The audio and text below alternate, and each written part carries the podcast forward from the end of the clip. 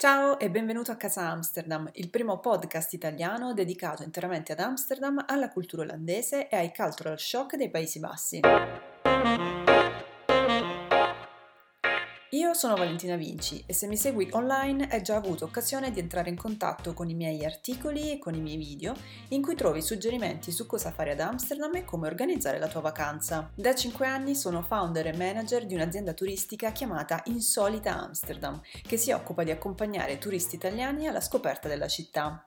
E in questo podcast voglio farti viaggiare con me ricordare la tua vacanza oppure sognare un nuovo viaggio. Ti racconterò tutto quello che vale la pena di raccontare dopo i miei nove anni di vita vissuti nella capitale olandese. Abitudini, tradizioni, modi di vivere e cose molto strane successe nell'arco di questi anni, ma soprattutto i cultural shock più rilevanti e sconvolgenti per noi italiani. Nelle puntate di Casa Amsterdam ospiterò tanti amici che ci racconteranno della loro vita in Olanda, ma soprattutto i cultural shock più simpatici e divertenti.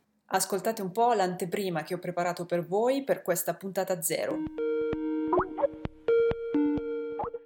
Ciao Vale, eh, io non abito ad Amsterdam ma a Utrecht, sono qui da tre anni, ti posso parlare della mia esperienza eh, a Utrecht e in generale con gli olandesi. Un fun fact molto simpatico è il fatto che loro organizzino barbecue nel giro di 10 minuti, basta che ci sia un raggio di sole. Appena c'è un raggio di sole, tutti col barbecue e si sente l'odore di carne dappertutto.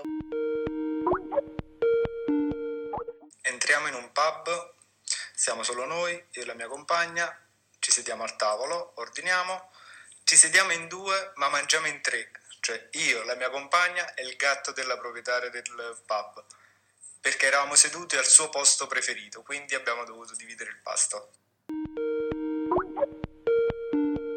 Sicuramente non mi potrò dimenticare eh, il fatto di aver vissuto per un mese tipo in un appartamento vuoto eh, con dei topi e io ho la fobia dei topi e poi eh, di traslocare per Amsterdam eh, in bicicletta praticamente con le valigie in bicicletta sotto la pioggia è stato magnifico.